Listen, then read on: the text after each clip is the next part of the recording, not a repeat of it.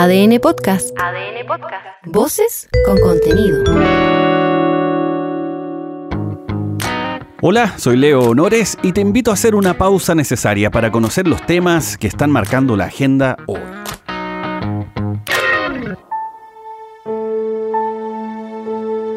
Escucha este sonido con atención. Vacía tu mente. No hay nada, nadie, solo tú. Nada más.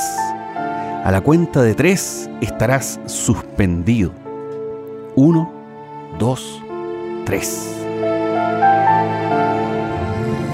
Imagina que tienes una deuda que te atormenta. Quizás no es necesario imaginar, porque en realidad una deuda tan alta que según tus cálculos podría dejarte knockout, jaque mate, quebrado. Ahora, digamos que es una deuda que tú mismo generaste, básicamente por haberte pasado la raya. Dejemos eso establecido en este sueño o pesadilla, pero sigamos soñando. En eso, un grupo de expertos recalcula las cifras y propone que pagues un tercio de la deuda. Escuchaste bien, un tercio.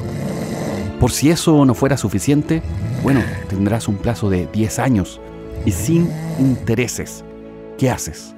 ¿Lo tomas o lo dejas?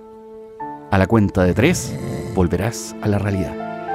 1, 2, 3. Buenos días.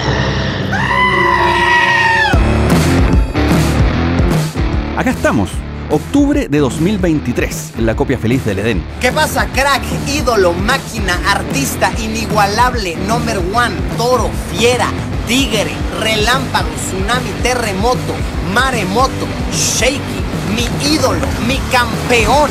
Oye, pero ya no estamos bajo hipnosis. Esta es la realidad. Se te hará difícil de creer lo que te voy a contar, pero es tan cierto como lo más. Lo del comité técnico es verdad. Que se redujo la cifra también. Y las condiciones. No te había contado, es que eso es para el caso de las ISAPRES y su millonaria deuda por cobros indebidos por años. Lo que sancionó la justicia como una frescura máxima. Frescos de raja.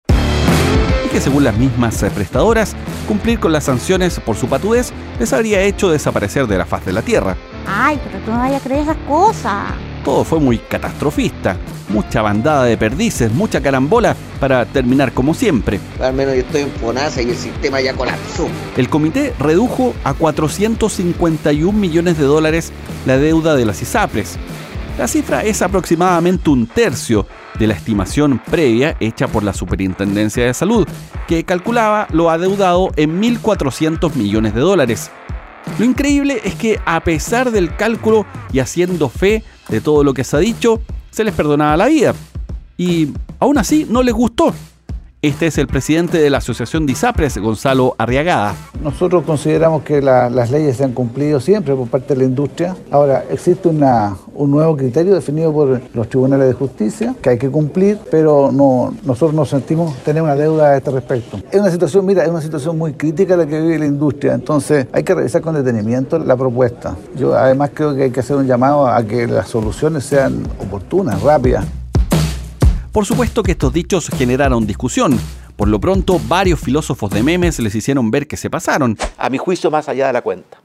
Pero tú sabes cómo funcionan las cosas en la copia feliz del Edén, se patelea mucho y al final no pasa nada. Esta es la ministra de Salud, Jimena Aguilera, respecto de los cálculos. El cálculo de la superintendencia fue una aplicación literal y en este caso la comisión está recomendando que se considere que no haya planes que impliquen un precio o un, un aporte inferior al 7%, que es el aporte que tenemos por ley y el efecto de mutualización de los seguros, de cualquier seguro que tú quieras hacer funcionar. Hay que decir que se propuso este plazo de 10 años para efectuar el pago de la deuda con la obligación, escucha bien, de que las aseguradoras destinen 45 millones de dólares al año para cumplir con este compromiso. Y si no, tatán en el povín, por algo así, ¿o no? Porque las facilidades son de envidia. Ya quisiera uno algo así. Aunque sabes qué, vamos nomás frente a nuestros acreedores con una copia de esta propuesta para pedir un trato similar. A ver cómo nos va. En esa negociación, claramente habría que tener a uno de los expertos que hizo esta propuesta. Este es el ex ministro de Salud, Emilio Santelices, explicando aquí en ADN todo este entuerto.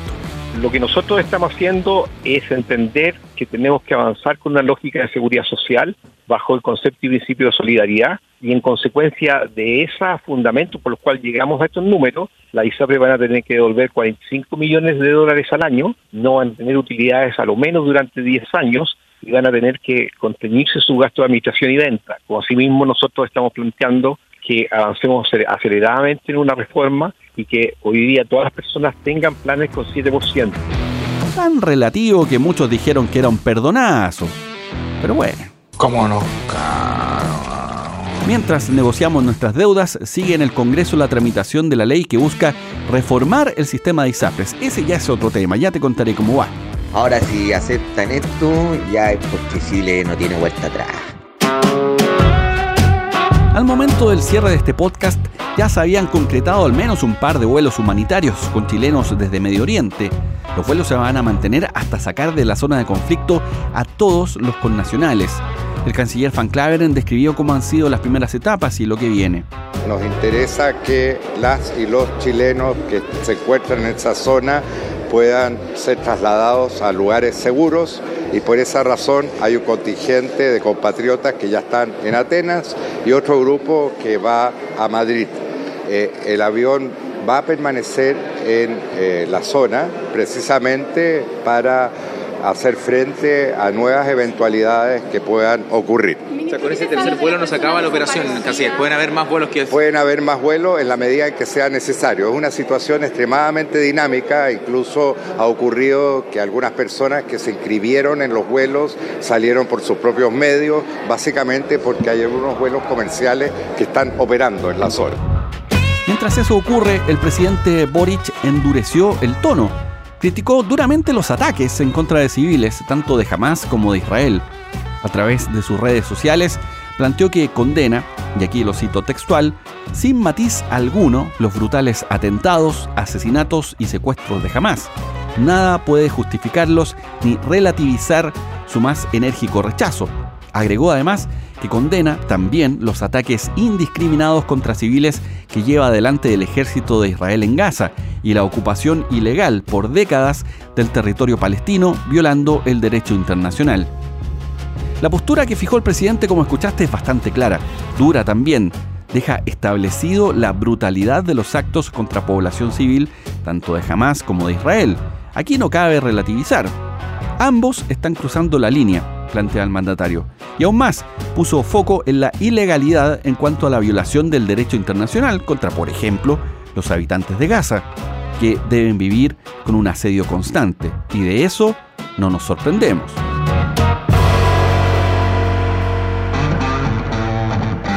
El conflicto, por supuesto, que ha tenido impacto en la economía y aquí esto se ha traducido en el dólar y el petróleo. Y no solo eso, sino que también en las importaciones. Este es Guillermo Flores, académico de la Escuela de Economía de la Universidad Central, con más detalles.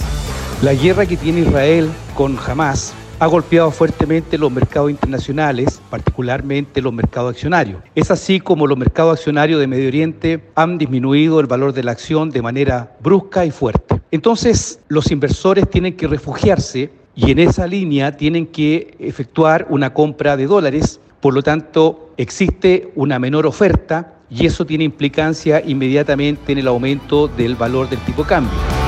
Por otro lado, es eh, crucial considerar que Medio Oriente es la región más relevante a nivel mundial en la producción y transporte de petróleo, como por ejemplo con el lugar prioritario que tiene Arabia Saudita, los Emiratos Árabes Unidos. Además, hay que decir que el 90% del petróleo en Chile es importado. Este es Juan Ortiz, economista senior del Observatorio de Contexto Económico de la Universidad Diego Portales. Frente a la situación de eh, ataque terrorista por parte de Hamas a Israel, efectivamente hay un impacto en el mercado, pero es relativamente acotado. Es decir, en cuanto al mercado del petróleo, vemos que cuatro días después del ataque eh, de este grupo, el precio del petróleo eh, ha aumentado levemente, ha pasado en torno de 84 dólares el barril del precio del petróleo Brent a 88 dólares el, dólares el precio del barril para el precio del petróleo Brent. Por lo tanto, eh, si hay un impacto, eventualmente hay un incremento de eh, incertidumbre global producto de un ataque terrorista, eso suele ocurrir. En cuanto al precio de la gasolina en Chile, el conflicto no modifica el escenario base, es decir, el aumento que se va a anunciar el próximo jueves 26 de octubre se mantiene, especialmente respecto de los precios mayoristas del diésel y la gasolina.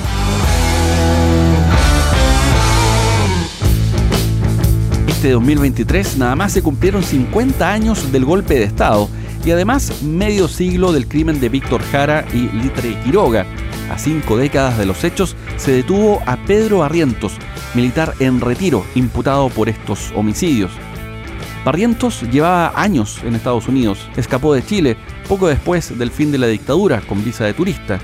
Una vez que se venció ese plazo, conoció a una ciudadana norteamericana con la que se casó, convenientemente. Obtuvo así la posibilidad de quedarse en el país del tío Sam, pero finalmente fue a la mala, porque en julio de este año la justicia determinó que Barrientos había adquirido la ciudadanía estadounidense de forma ilegal. El apremio en su minuto era entendible, más que mal estaba siendo investigado por ejecuciones extrajudiciales y por proporcionar también declaraciones falsas, circunstancias que invalidarían su elegibilidad para la nacionalidad estadounidense. Barrientos no solo está contra las cuerdas con la justicia aquí en Chile, sino que en el 2016 un jurado en un caso civil ante el Tribunal del Distrito de Estados Unidos en Florida encontró a Barrientos responsable de la tortura y asesinato de Víctor Jara. En lo inmediato está detenido y se está tramitando su extradición a Chile. Y una punta nada más, se extendió el plazo para el ingreso de las observaciones al texto realizado por el Consejo Constitucional. La decisión se tomó tras presentar eh, dificultades para llegar a acuerdos transversales en materias claves. Básicamente no se logró acuerdo, así de simple, no se pudo cuadrar el círculo. Era que no. Este jueves será el día final para las votaciones en donde sabremos, entre otras cosas, para dónde va este texto y por cierto, una de las grandes interrogantes en materia legislativa y constitucional, ¿cuántos pares son tres moscas en materia del futuro de Chile? Vamos al barranco. Soy Leo Honores y esta fue una pausa necesaria. Ya sabes cómo va el día. Comparte este capítulo o escucha los anteriores en adn.cl, sección podcast, en podiumpodcast.com o donde escuches tus podcasts.